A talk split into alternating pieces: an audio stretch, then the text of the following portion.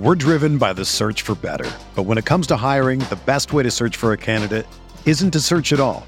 Don't search match with Indeed. Indeed is your matching and hiring platform with over 350 million global monthly visitors, according to Indeed data, and a matching engine that helps you find quality candidates fast. Ditch the busy work. Use Indeed for scheduling, screening, and messaging so you can connect with candidates faster. Leveraging over 140 million qualifications and preferences every day, Indeed's matching engine is constantly learning from your preferences, so the more you use Indeed, the better it gets. Join more than 3.5 million businesses worldwide that use Indeed to hire great talent fast. And listeners of this show will get a $75 sponsored job credit to get your jobs more visibility at Indeed.com slash BlueWire. Just go to Indeed.com slash BlueWire right now and support our show by saying that you heard about Indeed on this podcast. That's Indeed.com slash BlueWire. Terms and conditions apply. Need to hire? You need Indeed.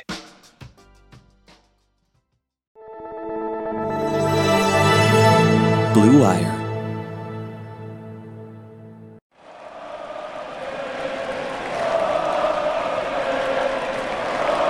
What is up, Nets fans? Welcome to the Brooklyn Buzz. I'm Nick Fay. With me, as always, Jac Manuell. Jac, what's up?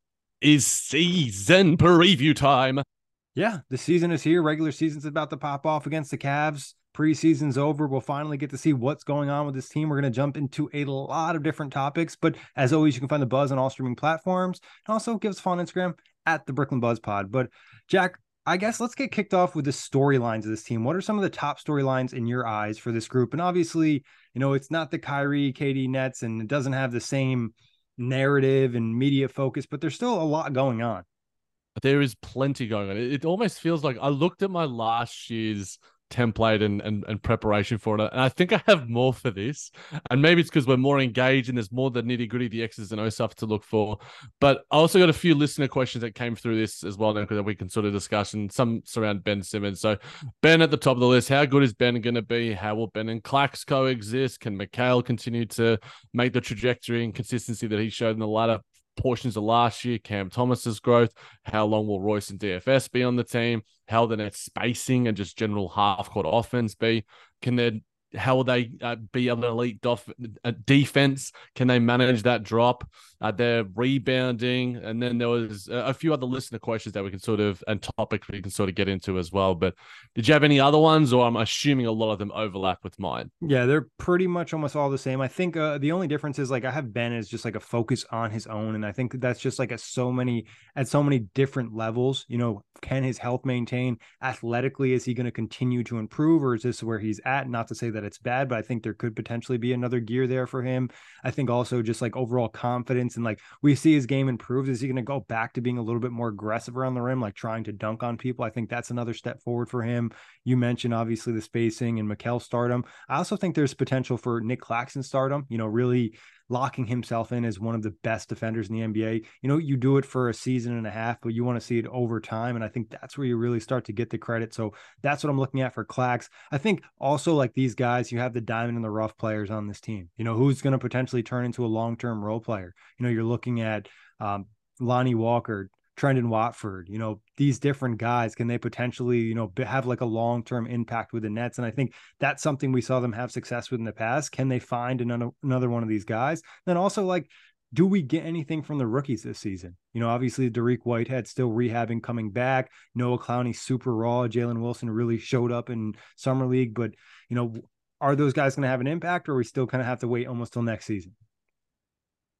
Yeah, I'm looking forward to discussing those all those guys and the sort of surprise players in the rotation Yeah. talk and the lineup sort of chat. It's going to be a fun discussion. This is going to be a big one, guys. But I guess uh, we'll get to some of the listener questions, Nick, because I mean I appreciate everyone that did respond on Twitter in regards to my tweet about you know hit us up with any questions you got about the season preview. And we had Jay from BK very highly noted on Nets Twitter. He asked, "Do you prefer the Nets being a fun team with zero hope of championship aspirations, or a contender but not the fun slash vibes type of team?" Now, this seems to be a direct correlation to what we saw the previous iterations of the Nets versus the current iteration of the Nets. Now, I think a lot of people were responding to to Jay's tweet as much as mine overall, but I think that I enjoy Uh, as a podcast, I can answer this from like different sort of vantage points. As a fan, the mental stress and mental investment certainly isn't there to what it was in previous iterations because the expectations aren't there. As a podcaster, it feels like that there isn't the same sense of urgency. So it sort of takes away from some of the the striking nature of some of the content that we do do when there isn't those high expectations. But I also overall just enjoy the just watching basketball overall and Nets basketball overall. So no matter what it is, like we've done this from the Quincy Acy D'Angelo Russell mm-hmm. teams to the Kevin Durant Kyrie Irving teams, like we're gonna have fun with this no matter what. What I prefer is I prefer to be winning. Like uh, that's it at the end of the day. Like if you're a fan and you're not in the business of of being in there and winning, then you know what are you really in this for? But it doesn't mean I'm not going to really enjoy this process, enjoy this ride, and who knows, maybe in a year or two time we find a, a superstar to, to pair alongside some of our guys in the rotation that we do have, and maybe we are speaking about a contending team sooner rather than later. But I'm still going to enjoy this fun vibes team this year, uh, and every single game and every single moment along the way. What about you, Nick? Yeah, I mean, I always enjoy the Nets regardless of kind of expectation, but it's always a contender. You know, you're always trying to win a championship, especially a franchise that's never won an NBA championship. And you were you felt so close. Obviously, never came to fruition with the big three, but just that season where they lost to Milwaukee in game seven, that's just such a sour taste. And I think even still having losses like that, you always prefer your team to go as far as possible. You know, winning games is fun no matter the level. So I think you want to just have a chance to be the best team in the league and have a chance at winning a championship. Even if it's like the sixth best chance in the league, it's better than not being in the playoffs or not having a real opportunity to win a playoff series. So for me, it's always about winning. You know, you you play the game to win. Exactly. You know, you, you're in it to win.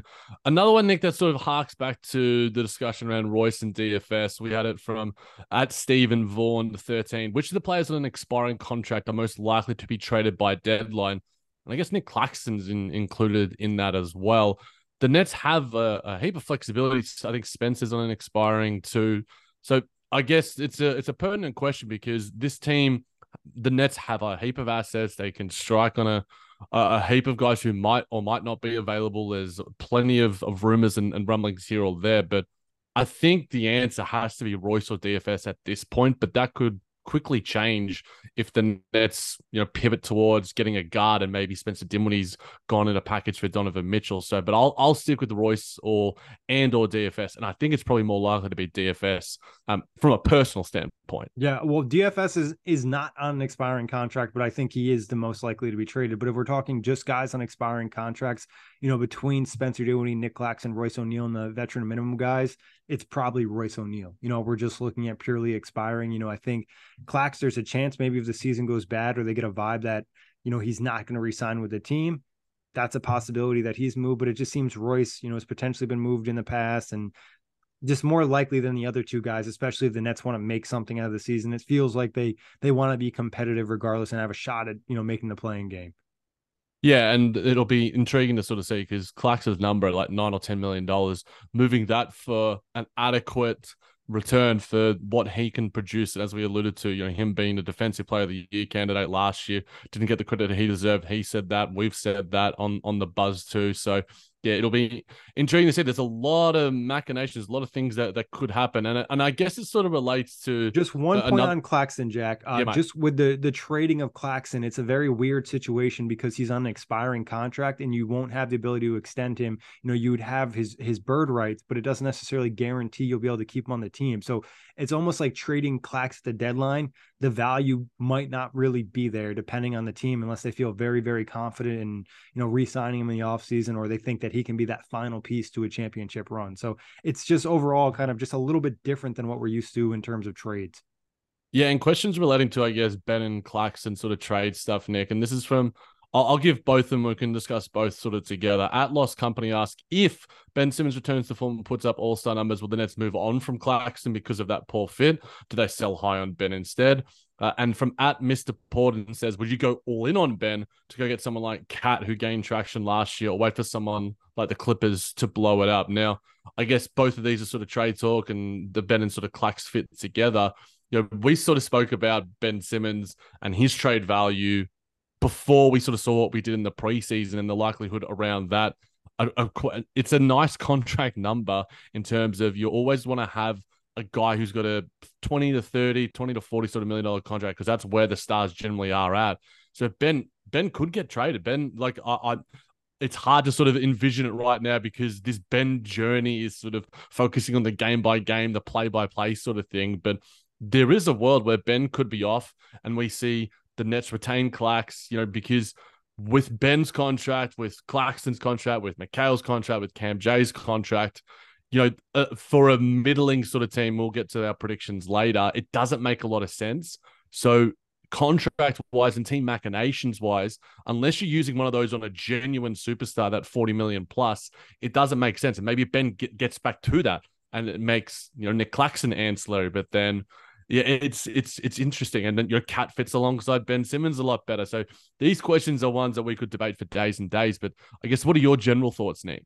Yeah, it's an interesting question. You know, both questions very interesting. I think Ben, I haven't really given much thought about trading him if his value goes way back up. You know, if he gets back to maybe an all-star level or teams around the league, you know, super interested in him. It's also kind of a an interesting player because he can only fit on so many teams. But there are teams in the past that have been tied to him. So are those teams still interested? You know, do the Nets pivot into trading him for more picks and really swing and build around, you know, a Clax, Cam Johnson, and Mikal kind of group to add that ideal superstar too? You know, it's it's where where do they see this team kind of moving forward, or did they love Ben and they think they get something good for Clax. Like I said with the whole Clax thing, I think it's a weird scenario. And a lot of it's going to have to be kind of a feel out from the Nets. You know, do they feel really confident that they can retain him? If they do, that opens up different things. But if they feel like he's going to be on the way out and he's interested in other teams, then you kind of almost look to move him regardless of the fit works, just because you're not confident he's going to be back and then you're going to lose him for nothing. Yeah. And it's sort of like you'd rather package him with something so you can get something in return. So maybe it's like Spencer and Clax to Toronto. Or I, I don't know. I don't know yeah. the machinations of that. I don't want to see Clax City uh, depart Brooklyn, but yeah, it's. I it's think something... like an interesting team for uh, Clax would be like the Kings, maybe. Um, just oh yeah, like, they don't have a defense. He'd be like a real defensive force around a really good offensive team. You know, obviously, couldn't he fit with Sabonis? I don't know, but this isn't a Kings podcast. That's for something else.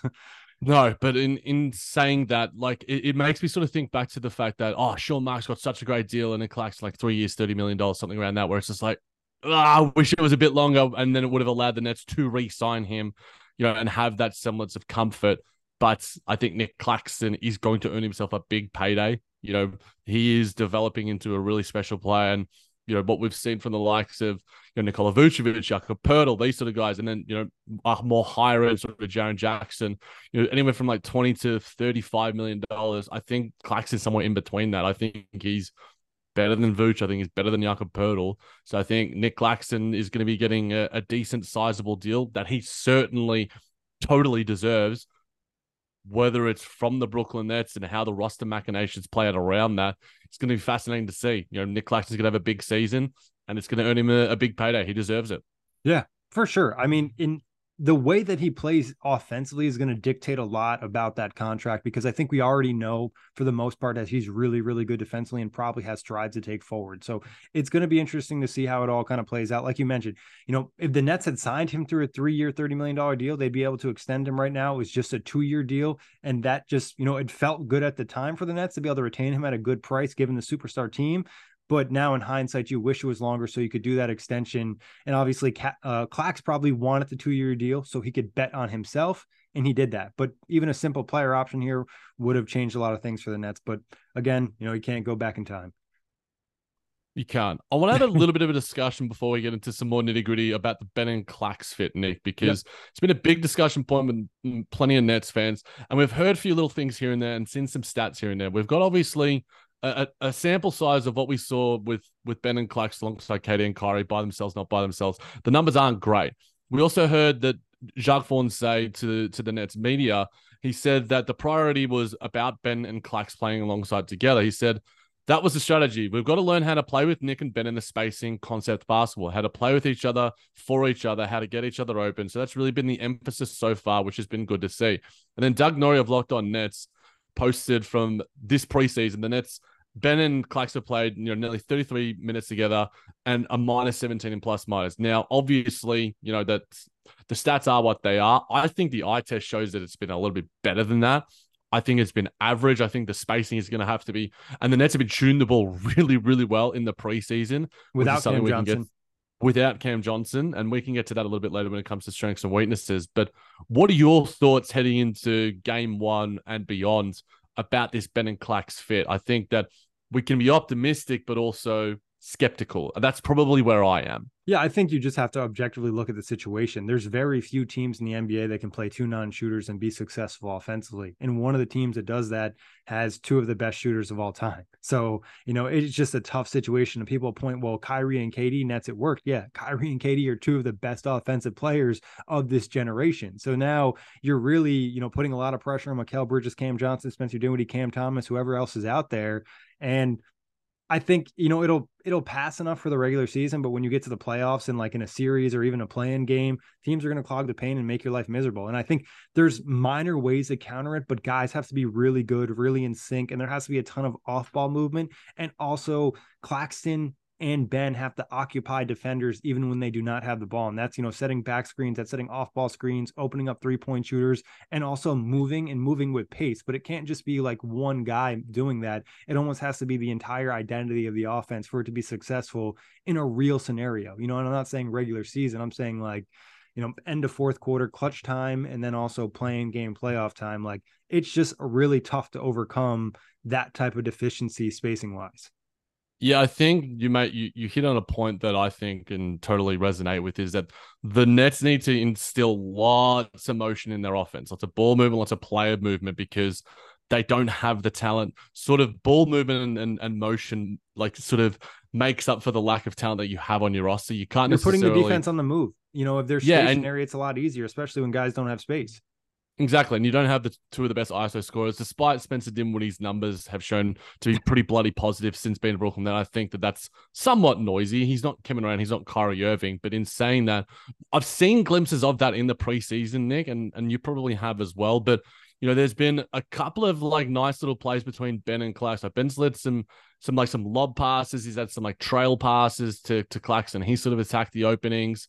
So I think that if if Ben is going to be so important to this team, and you know Jacque Vaughn has said it himself, like he's going to be the leader of this team in terms of how we sort of you know in, in form an identity. And with Ben and Clax together, those guys are going to be as much part of the offense as they are the defense because you know Ben's kicking out to shooters. Clax is you know, shown that a couple of times in, in the preseason too, that his passing off kickouts looks pretty positive too. You know, he's confident at attacking guys and then kicking out. Ben is, you know, when he's at his best and he's looked pretty good so far, is doing the same. So I think if there is a world where it can fit. I don't think it's gonna. I think it's gonna be clunky. You know, objectively speaking, you know, it just it's gonna is. worse. Got, it's gonna look worse against certain teams.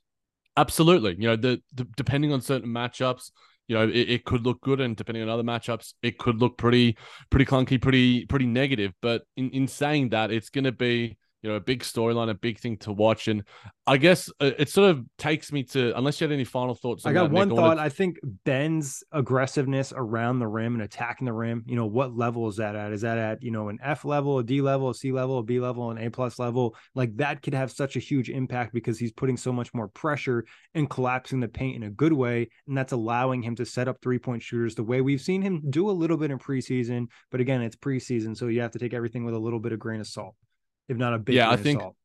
No, exactly. I think I can. I see so far like a C level from him, your C plus level if I'm being a bit rosy. But if that can get to that sort of B level of aggression and even stronger, like he's and the middies could so, open even that up a little bit too. I didn't even mention that because we saw what two in preseason. Like if he's getting sagged off and he can hit those, then okay. Yeah, and he, he missed a couple of them, but the fact that he's willing to take those, I think it's, you know, as I said, and as we've said on the different preseason pods, it's about the general nature and and and the eye test that you're getting from Ben Simmons that looks positive and will hopefully affect the rest of the team. But one thing that I said on the, the last solo pod I did after the Miami game, Nick, was discussing a little bit about Mikal Bridges' quote unquote struggles. And again, I'm using air quotes here because it's the preseason and can you really struggle in the preseason? But Jacque Vaughn, you know, provided some Uh, enlightened us on the fact that there weren't any sets for him at all during that preseason. He said this. I guess I can reveal that we haven't really put any sets in for Mikal yet. Really, I've been trying to just get us to understand how to change sides of the floor with the basketball, play concept basketball. So, we've really been focused on that. Probably the only players we put in were a few side out of bounds and out of bounds underneath. I think we'll use this time from here to the first game to get some sets in that put Mikal in positions to be successful. That's I, I found that to be a, like a really sort of you know eye opening sort of quote for him because I'm like Mikal has looked a little bit clunky. You know he's he's had like his his mid range has looked you know super smooth, but the three ball it, it's looked just a bit tougher for him. So the fact that that was the case, you know, and hopefully heading into the preseason. There are or heading into the regular season, there are specific sets that utilize, you know, his best skill set. But yeah, he had struggles, but I think that we now have a reason for why there were maybe some of those struggles. He also might be tired. You know, he's played a lot of basketball in the last couple years. He hasn't missed a game. He played for Team USA. His load was substantially, you know, weight, you know, increased last year in terms of what he needed to carry, not only during the regular season, the postseason. So I think it's not that crazy. And a lot of people have got upset that, you know, there hasn't been sets installed. I think also it's important to note that they can run some of the sets that they literally ran last season for him. He wasn't, they weren't doing anything super creative. It's just kind of giving him a slight advantage off screens.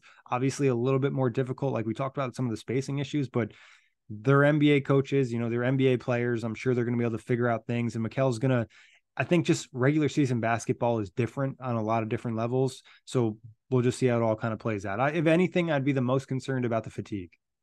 Yeah. And I think now that I think we've got some time off, just let Mikal rest and and and he didn't play like a heap in in the preseason either. He wasn't playing like Ben Simmons, Spencer Dinwiddie sort of minutes, but those guys were playing high twenties.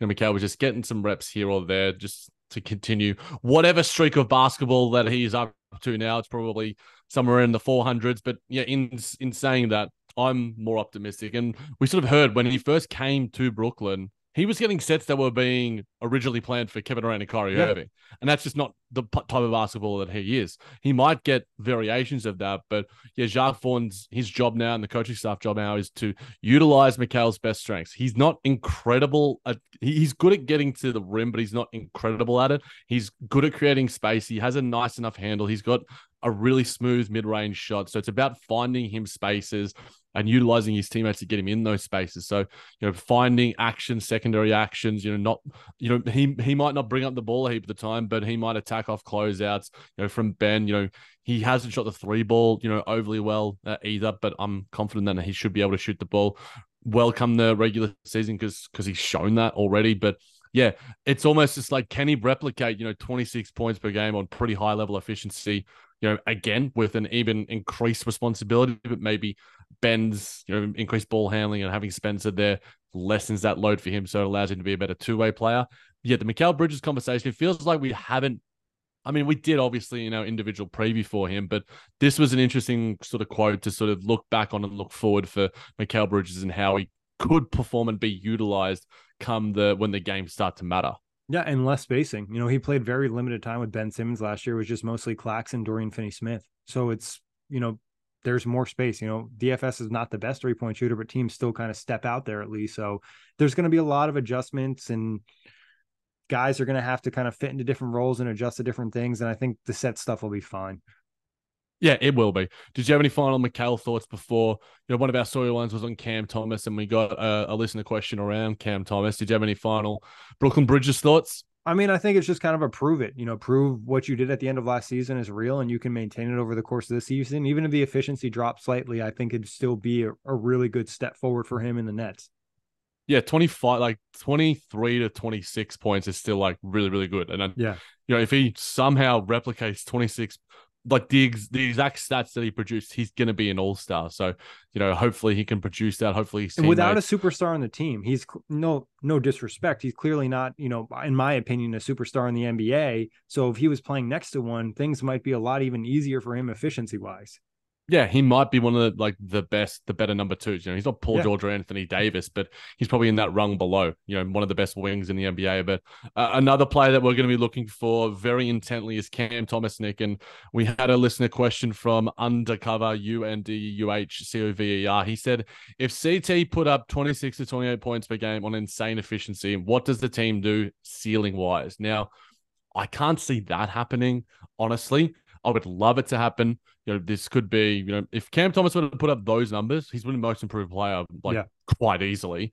But Mikal Bridges is, funnily enough, is one of the favorites to win that uh, award too. So I think the Cam Thomas discussion about w- what to do with him and, and how he's being used, it's it's something I've become more comfortable with compared to our preseason uh, before our preseason game discussions where let's just say I got in my feelings a little bit in the guards previews and then other previews and, and stuff like that. But yeah, what the jump and rise of Cam Thomas will be is an interesting discussion in itself.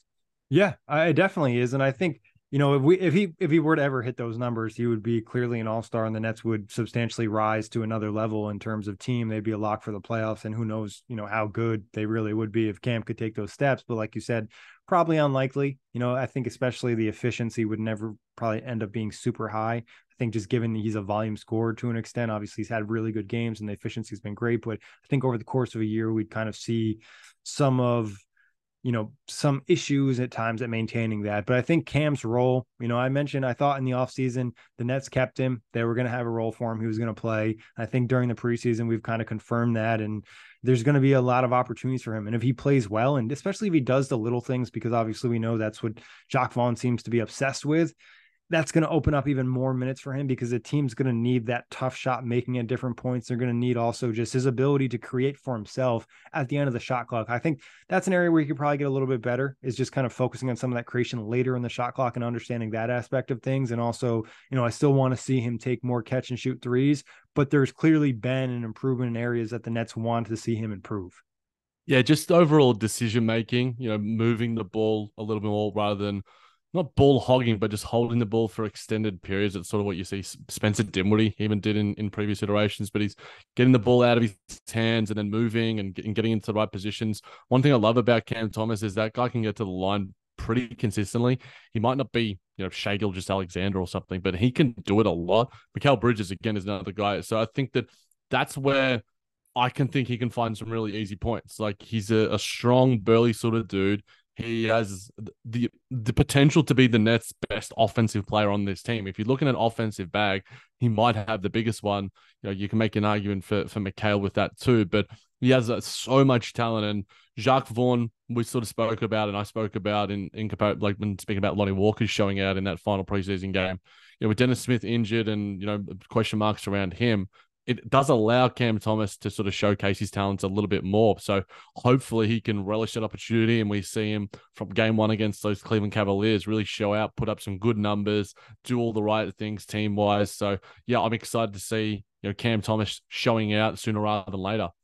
There's also a realistic chance that Cam could start at some point this season, you know, and not just as an injury film, like he could take a role away from somebody else. And that's going to be kind of interesting to watch and how it all plays out. And I think that'll also say a lot about his development and his relationship with Vaughn and the team. And, you know, he's spoken highly about his relationship with Vaughn. Obviously, people on the outside haven't necessarily seen that, but we'll see how it all kind of plays out this year. No, no doubt. And I think maybe that could lead into we've spoken about like additions and departures on all of our other season previews. Should we just get to some like rotation starters? Yeah, we can just run down the run down the list just as a quick reminder for everybody. You know, players uh, additions, you know, Lonnie Walker, Dennis Smith Jr., Trendon Watford, Harry Giles, and then you have the rookies, Dariq Whitehead, Noah Clowney, Jalen Wilson, Armoni Brooks on a two-way contract as well. So obviously that's new players to this team. But like you said, we've kind of gone over these guys in the I past. guess Darius Bazley, Nick, is the only point worth mentioning since we've last done our yeah. preview content that he's been departing. Waived. He's not yep. he's been waived. So now the Nets you know, it sort of solidifies Harry Giles and Trendon Watford spots. But we can discuss those guys and others maybe a little bit more after the break. Yeah, sounds good. We're driven by the search for better. But when it comes to hiring, the best way to search for a candidate isn't to search at all. Don't search match with Indeed. Indeed is your matching and hiring platform with over 350 million global monthly visitors, according to Indeed data, and a matching engine that helps you find quality candidates fast. Ditch the busy work. Use Indeed for scheduling, screening, and messaging so you can connect with candidates faster. Leveraging over 140 million qualifications and preferences every day, Indeed's matching engine is constantly learning from your preferences, so the more you use Indeed, the better it gets.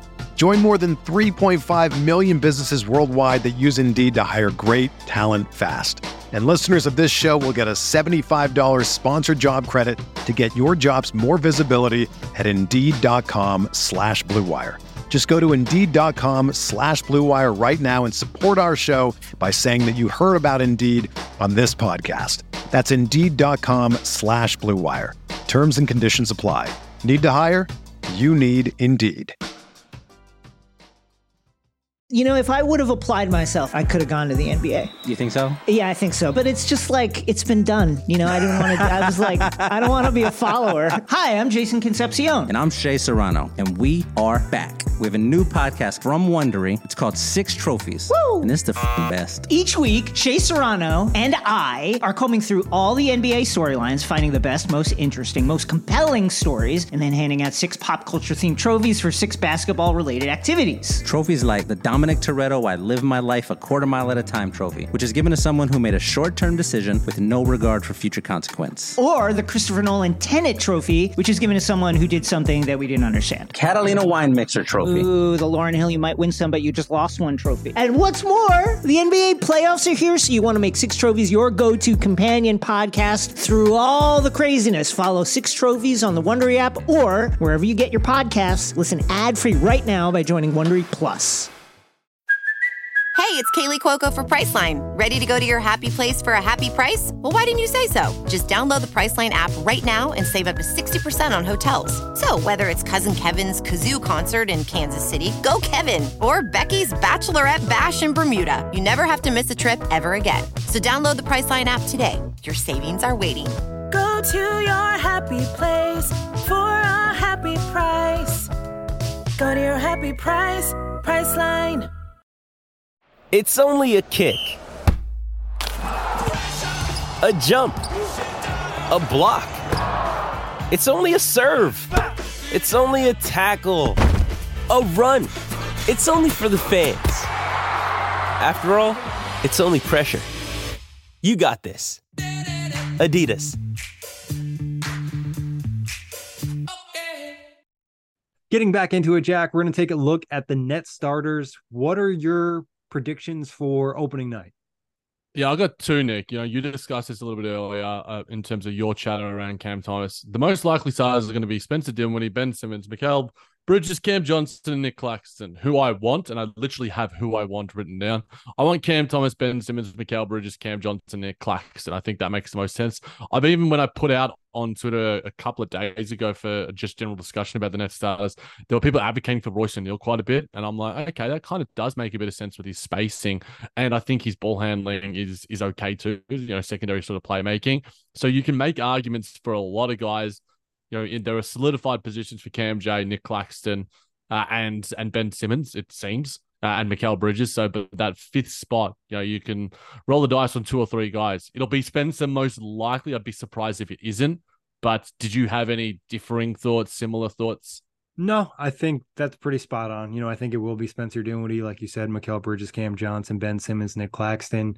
You know, Cam Thomas could potentially take over that spot later on. Maybe Jacque Vaughn really, really surprises us. But I also think an early sub, maybe of Spencer Dinwiddie, would make a lot of sense. You know, going one way or the other with Spencer Ben off the floor. You know, we kind of talked about how some of the different variations that could be effective include probably separating maybe Ben Simmons and Spencer Dinwiddie because at times when Spencer shared the floor with Ben, feels like he's not quite as involved. And, you know, he's not this amazing all star superstar player, but he could probably do more than what we saw in the preseason. So I think making sure he has good opportunities, and I think maybe just like running pick and roll with Nick Claxton or maybe some of the other bench bigs will be interesting to see how he's utilized and how his kind of usage looks in different lineups.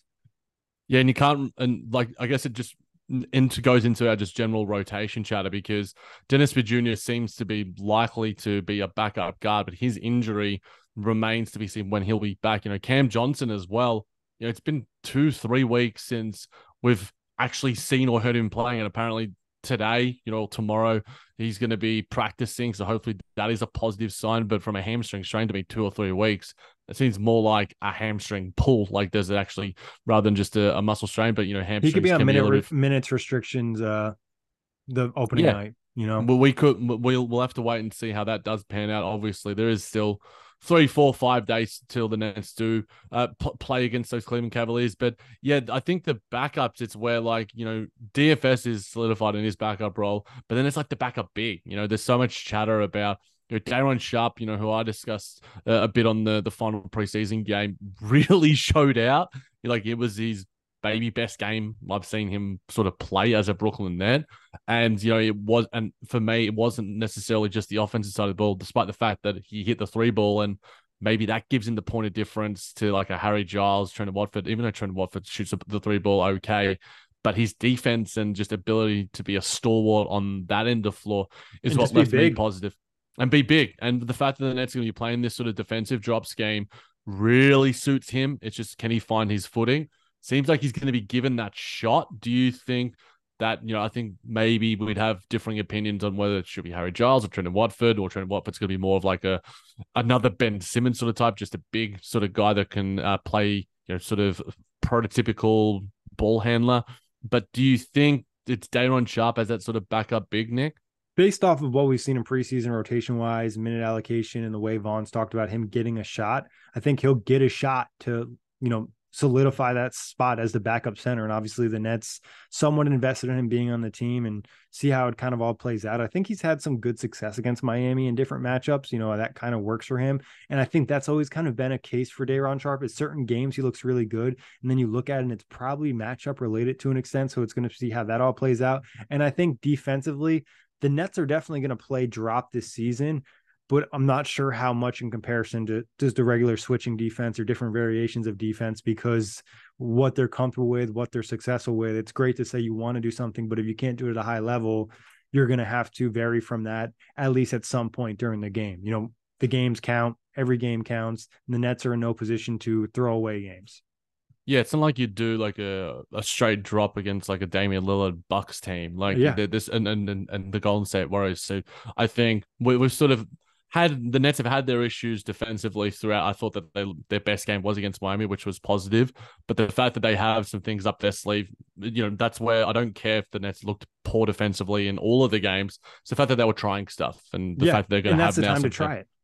Exactly. And even in like different games throughout the regular season, keep trying that stuff. Just, you know, try quarters, and stick to it. stretches. That's what it is. Yeah. It's just like not locking yourself in. Oh, we have to play drop, like you said, every single game, even if the matchup isn't good or we're not playing well. I think you still worry with drop. The hardest thing is about guards getting over screens and really still impacting the ball handler and not letting guys get to the center of the floor. You know, that was a problem sometimes with the Kenny Atkinson teams. They would play drop and guards would have a great time getting to the center of the floor and that would really collapse the defense set up other guys. But still you know you're trying to force them in some of those bad shots and bait them and that's really what the trick is finding that right balance and dropping it. It's definitely something it feels like as a defense that you need the reps and experience. So it's kind of balancing that out Yeah, and look, you know, you can't do drop against like a Phoenix Suns team. You know, you just gotta find the and ways you have to two be. really really good switch defenders you know and then also you know Mikal's not bad either and then some of the other guys that are not elite defenders but still good to great defenders are good at switching so that's like also you don't want to run away from some of your strengths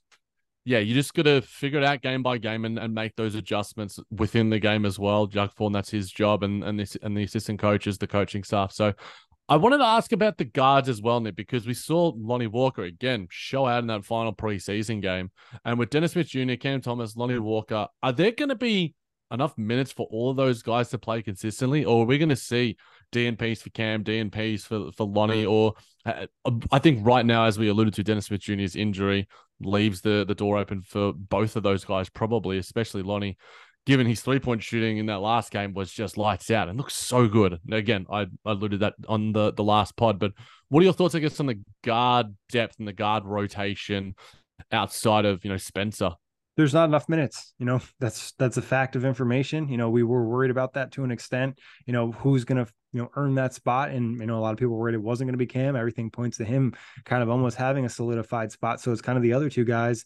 And it, it just stinks for dennis smith jr he got hurt and he's also not a shooter and i think there's going to be so much issue with spacing and offense at times that he's just not going to be able to play. You're going to have to find really specific matchups for him to be successful. And I think there's going to be times where Vaughn tries to force it, and that's where we're going to see extreme frustration as fans, just knowing that other guys could open up the floor. And I think Lonnie Walker can just he's he's electric, you know, in the way that he kind of moves out there. And I think also he fits well with transition and plays with good pace. And there are things that the Nets really want to do. And he's improved as a three point shooter. You mentioned, you know, he was good in that last game. I think he'll have a really good season and maybe a career year from three, just based off of how he's looked and the progress in his career. Yeah, and he spoke about the fact that he was working on that three point shot because you know it's just so important in today's NBA and for this Nets team. So it'll be intriguing to see because you know a guy, and we can get to surprise players a little bit later and stuff. But you know, Trendon Watford has looked so good in as well. But how do you find minutes for him when Harry and or and or Harry Giles? You know, does Day'Ron Sharpe get get given the quote unquote maybe not green light, but like the yellow light for a certain appearance? It's like okay, well you're not getting these minutes because we've got Harry Giles and Trendon Watford back here, and these guys skilled. These guys can produce on an NBA court. They just know what to do. They're really smart players. They've got a lot of talent. So yeah, the fact, the depth, you can look at it. It's about, I guess, a matter of perspective, Nick. It's like, is this depth a good thing? or is this depth a bad thing? You know, the, the, depth normally you can breed competition, all that good stuff, but can it create a little bit of infighting in the locker room? Like, why aren't I getting minutes? Day'Ron Sharpe's playing like absolute trash out there. you know, I'm, I'm the guy who's a former like number one, you know, five star recruit, Harry Giles and Trendon Watford. I can't imagine that being the case, but in, it will probably make us angry when we see Day'Ron Sharpe it's, have a poor night on the coaches too you know managing the personalities and keeping everyone on the same page communicating and all those different things you know you hope that depth is always a good thing. I think uh, watford the interesting thing for him is he just has like this knack to score the basketball even in tough shots and like getting to making shots even when the defense is in good position type of thing and that's something the nets can need at different points in this year and then also we talked about he is the most competent in terms of three point shooters between himself you know Day'Ron Sharpe uh, Nic Claxton and Harry Giles. So that that's a separator for him. You know, he's he looks comfortable. He looks comfortable handling the ball, and that's also a way to occupy a defender, even if you're not you know spacing the floor. And that's what we talked about with Claxton Ben to start the show. So definitely is going to be interesting. I think the Nets probably want a little bit more from him defensively. I think that's probably why he hasn't necessarily been in what seems like the regular rotation, but as the season plays out, Vaughn's going to be forced to try different things. And as we always talk about, guys get hurt, you know, wrist contusion, ankle sprain, whatever it is. Yeah, and there's obviously you know DFS at the five possibly could happen. I think that there's certain matchups just, where you. Just sorry to cut you off, Jac. I think one thing's been apparent: trading DFS would make a lot of sense for this team. Obviously, he's kind of a veteran presence, but him not being here would open up more opportunities and probably be more effective in terms of the long term, especially if the Nets don't view him as a future piece. And he's definitely had his struggles with this construction of this team. Yeah, I think you could almost, I'm not saying like for like by any stretch of the imagination, but Trendon Watford could take a, a, significant portion of Dorian Finney Smith's minutes because he is a guy that's, I think, a bit more talented offensively or has more offensive upside. Yeah, I think. DFS is a very, very good defender. I think he gets maybe a little bit overrated at times. And yeah, and a, a more and like a real like hustle energy guy. Like he's a guy that adds toughness that could be in question for this team at points. Yeah, so we'll we'll see how that does pan out, and we discussed that a little bit earlier about the the trade stuff. But yeah, we could chat for days and days. We haven't even discussed, you know, Dariq Whitehead if he's going to come back. You know, Brooks is you know case for providing the space that the Nets so sorely need. So especially in some of those do... deep three pointers, like where he's a couple feet behind the line, and that just like you know it doesn't seem like much, but it's just at an extra level of spacing. Yeah, I think the the big thing going forward is going to be this could will determine how successful the Nets are. Obviously, their depth can be looked at as a, a, byproduct of being positive because with Dennis Smith injured, it now means that having Cam Thomas and and Lonnie Walker to, to back up, or as well as Spencer Dinwiddie, is going to be a positive because they still have three quality guards on the roster. But then it's going to be like, how do you figure out the five man lineups that are best? You know, we, yeah. we don't know what is going to work best along. We know what in given what we've seen from Ben Simmons in the past, what's going to work side best alongside Dennis Smith Jr. You know, you can't play Dennis and, and, and Ben together. You know, maybe you can for little stretches here or there for defense, offensive possessions. But yeah, there's a lot of different skill sets on this team, and balancing those out with the right five man combinations is a job that Jacque Vaughn and his staff are going to have a tough one to juggle. Yeah, it's a, like you said, it's a lot about balance and finding the skill sets that fit next to each other. And this isn't a group that's had a ton of time together. You know, they've had training camp, they've had preseason, but that's not really enough for almost a completely new group because there's no even a backbone really of last season because they were still thrown together for that last segment. So it's it's also going to kind of say a lot about Vaughn as a coach, I think, this season. Not to say he's a good or a bad coach, but is managing depth and rotations and players and balancing lineups is a skill that he has. You know, last year you can kind of give him I don't want to say a pass on a lot of things, but a lot of incomplete grades because he didn't have his training camp. He didn't have the full season. He didn't have a team that really played more than 30 games together at any point, you know, during the year. So now it's like, all right, the there's a lot less excuses. Yes, your team's less talented, but everything is kind of out there. You know, everything's in front of you. You have everything available to you to make this group as successful as you possibly can. And that'll dictate a lot about his future and I think how fans, media view him moving forward. Yeah, the expectations are, certainly aren't going to be as high, but the microscope is going to be on him from Nets fans and and people who who look at the team pretty closely. Less talented because, teams put more pressure sometimes on the coach. Yeah, and and in saying that, this is where the work needs to be put in. You know, because talent can override coaching a lot of the time. You know, you know Phil Jackson with Michael Jordan and and, and so many other different teams along the way. So, but Nick, well, I guess uh, it, it it pivots us nicely into the surprise players shatter. Were there any guys that we've discussed that sort of stick out to you that you wrote down as as who could be surprise players uh, heading into the regular season? Yeah, I think Lonnie Walker's a guy. You know, I've talked about him on the pod already during preseason. Just been really fun watching him play, and I think his skill set can really work well, especially if the Nets are very good defensively because it'll open up transition opportunities where he's just very quick, fluid, able to finish, you know, get above the rim a little bit on some occasion too. And like you mentioned, a three point shot improving and all of that stuff. He's just a guy that I think can have a career year and really solidify his NBA career. You know, not to say he's going to be out of the league, but he's on a minimum contract. You know, a good season from him, he can get kind of six man money or bench, you know, good bench player money. And I think that's going to be huge for him. Definitely. I, I went for for Trendon Watford you know, for a lot of the reasons we've already discussed. I just really like his offensive game, and you would, I, I think the Nets are going to struggle in the half court, and just having a guy that can get like a, a dinky little floater here or there, be in the right spots, hit a three ball, make the right pass. I just think he's a really good all round basketball player. I think he, he's super duper young as well.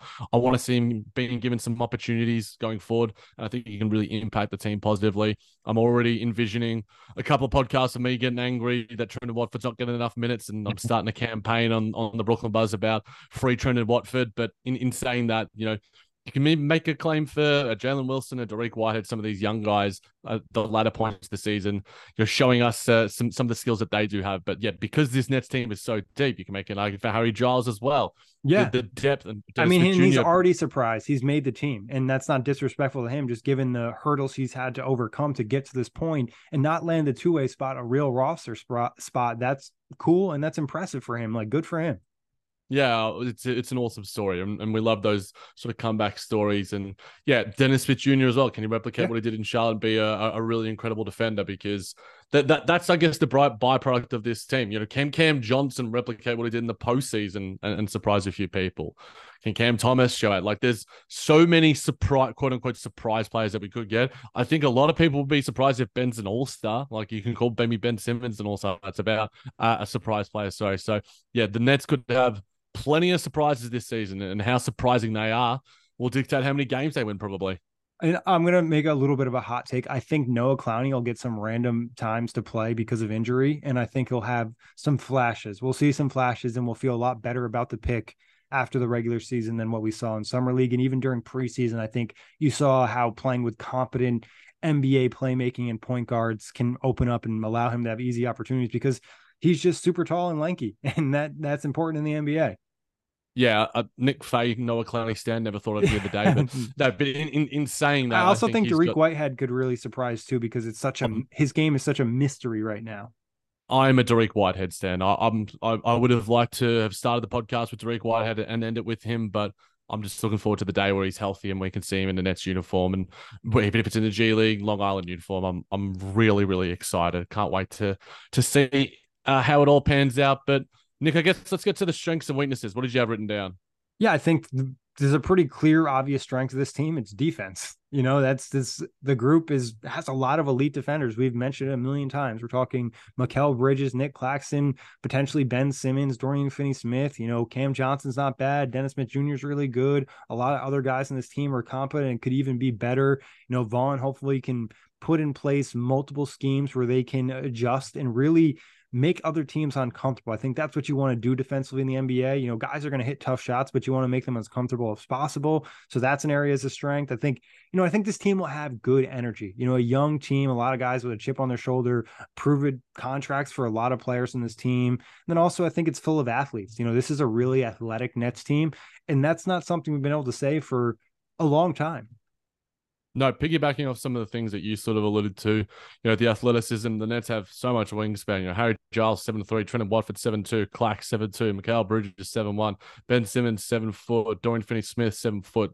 You know, there's just a, a lot of wingspan. You know, I think youth as well. You know, Mikal Bridges 27, Nick Claxton 24, Spencer Dinwiddie and Dorian Finney Smith are the only guys who are 30 plus, Royce O'Neale uh, as well. But then you got Day'Ron Sharpe 21, Ben Simmons only 27, you know, Cam Thomas 22, Dennis Smith Jr. 25. I think on the defense thing, I was trying to get into some some nitty gritty stuff and finding, you know, where is it defensively that they look that they look good last year. They were one of the best teams when it came at defending at shots less than ten foot, so around the rim. It was the Brooklyn Nets and the Memphis Grizzlies wow. that were the best teams at that, and both of them at fifty six point one percent. I think a lot of that gets credited to Nick Claxton how incredible he was, and people probably don't give him uh, the credit that he does deserve. So, and low key, probably think, some credit to Kevin Durant, who was having a really good season as a help defender with the Nets before the trade happened, and obviously sad to bring that up. Yeah, absolutely. but I think that they can continue that. You know, and the drop scheme might help impact that positively too. Variation's well, huge. Yeah, no doubt. I think pace as well is something that you know the Nets weren't amazing in the preseason. You know, they were 11th. You know, 105 uh, possessions per game, but I think that that's an area where they're going to look to be you know top five, top ten. Um, but and and I think that you know all of those things you know cultivate into what's going to be a, a pretty interesting team and, and their identity is is pretty firmly on that defensive end of the floor yeah, and then it's going to need to lead to a lot of transition opportunities offensively. And I think, you know, I, I, think what was in the Heat game, we saw them press a little bit, slow down the Nets and Ben Simmons from getting into some of those early sets or early motion. Even when it's like that semi transition, that can be effective for teams like the Nets with some of the players they have. So it's going to be important to just constantly bring the juice all the time. But Jac, what do you have for weaknesses? I had rebounding. I had three point shooting. Again, I'll preface this with the fact that the Nets shot the, the three ball pretty well in in the preseason. In fact, they were the best three point shooting team in the preseason at 43.8%, you know, on over 38 attempts. So maybe that is a weakness. Maybe that's somewhere closer to being neutral, but I still see it as something that they do lack spacing because they have so many defensive guys who just can't shoot a three ball. Like Clax has said that he can, but he can't. Ben Simmons can't. Dennis Smith Jr. can't. Like they just legitimately can't shoot a three ball. When it comes to defense, we obviously know that the rebounding is one thing that stops them from being maybe that top five defense that we sort of alluded to. You know, post post Mikal Bridges trade, they were 27th in total rebound percentage, you know, 28th I think in offensive in in in defensive rebound percentage and 27th in offensive rebound percentage. So and I think the points off turnovers is something they're going to need to improve, you know, half court sort of scoring because the offense is going to be predicated on the defense. You know, last season, 14.5% of their total points were scored off turnovers, you know, and I think that that's, and you look at the best teams in those departments. Cleveland, Toronto, OKC, and Chicago all scored 20 points or more per game yeah. when it came to points off turnovers. The Nets are going to need to aim for that if they're going to be one of the better teams. And I think with Ben Simmons and with Lonnie Walker and with a, a, a bit, a bit more pace and that defensive mindset, it's going to have to be a large portion of their offensive schemes because in the half court they might find you know a, a few struggles here or there. Yeah, I think my top, you nailed it, Jac. You know, spacing and offense are just two things that are going to be a struggle at times, and generating points off turnovers and easy opportunities is going to be huge for them, just given some of their limitations in some of the half court sets. And like you said, rebounding, you know, it's definitely a weakness from last season. I'm thinking some of the moves they made and potentially some of the variations defensively should help them hope to make that less of a weakness and just kind of hopefully be middle of the pack. You know, that's going to be on the whole team and guys all looking to be at least, you know, 10% better. If everyone's a little bit better, it'll have a huge impact. And we talk about it sometimes with the guards and even just having a athletic Ben Simmons around and a couple bigs fighting for minutes. And obviously Day'Ron, that's one of his best skills. Like if he wants to solidify that spot, I think like we've talked about, it's not being great just on the offensive boards, but also being a monster on the defensive boards. Yeah, I don't think the Nets are going to be a top five defense unless their rebounding is at the very least like 18th. Like yeah. they they have to be. And I like, think 18th is a solid goal comparing considering last season. 27th, 28th, you know, in, in yeah. so many departments they were just awful, like legitimately awful. So I think that's going to be the one area we'll be watching. If they're at least fine at that, then they will be, you know, legitimately.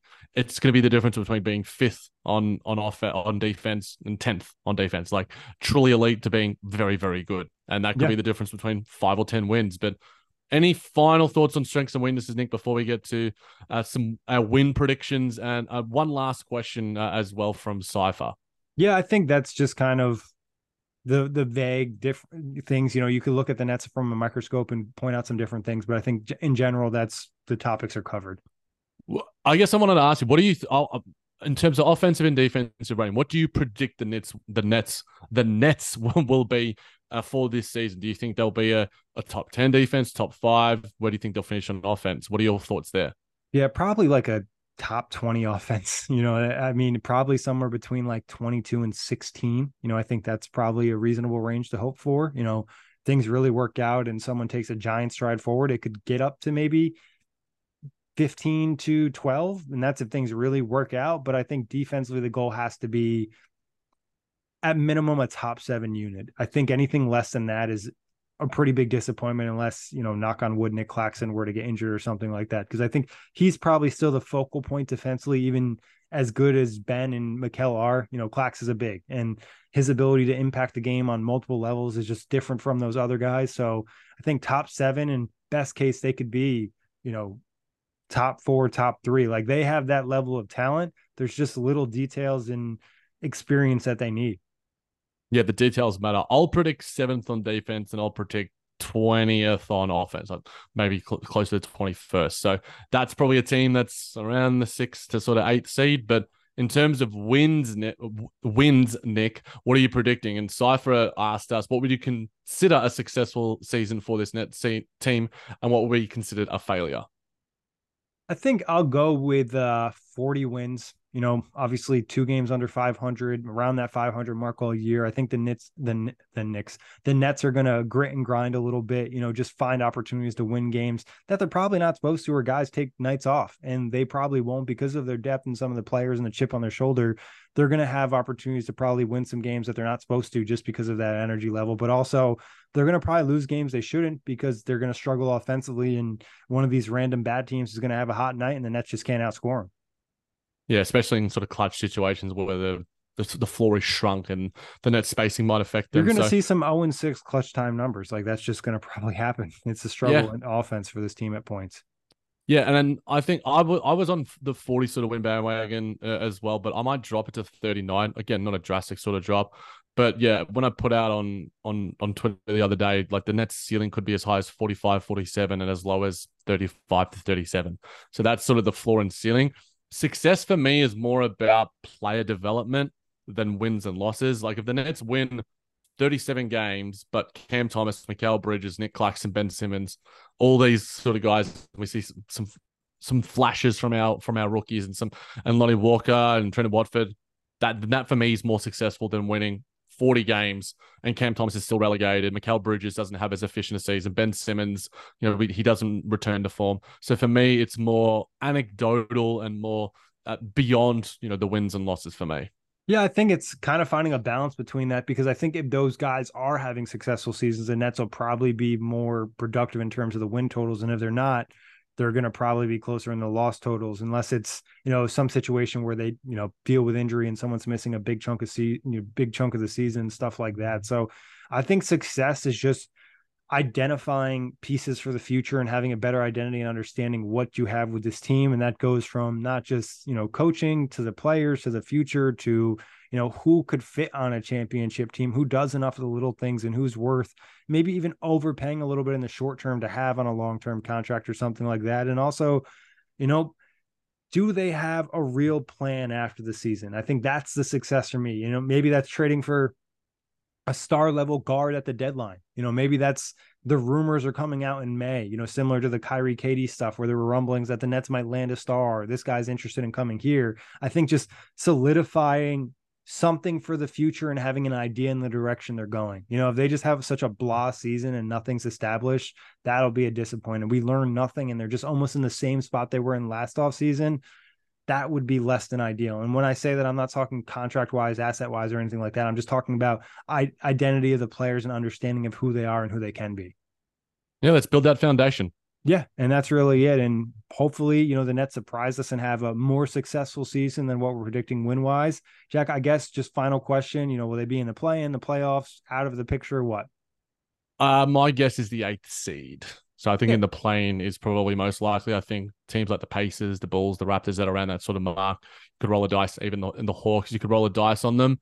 The Nets have, as you alluded to, a deep roster and guys that are notoriously available outside of probably like Ben Simmons. So maybe that allows them to be a little bit higher. But my prediction is probably the eighth seed. They could maybe finish as high as the fifth seed. You know, in, on a really, really good day, and their worst is probably you know five to ten is that sort of floor to ceiling. Yeah, I think they'll be in the play-in game most likely. I just think that's kind of how things are going to play out given the roster and you know some of the other teams in the East and just the, the experience they have and some of the the talent out there. So, you know, it'd be great if they can land the 6th seed. Uh, but most likely I think they'll probably be somewhere between like you said, you know, 7, 10 somewhere in there and hopefully it's 7 or 8 so they only have to win one play-in game and they can give someone a better playoff series than what they did last year and maybe even have a chance to steal it. But Jac, any final thoughts for out of here?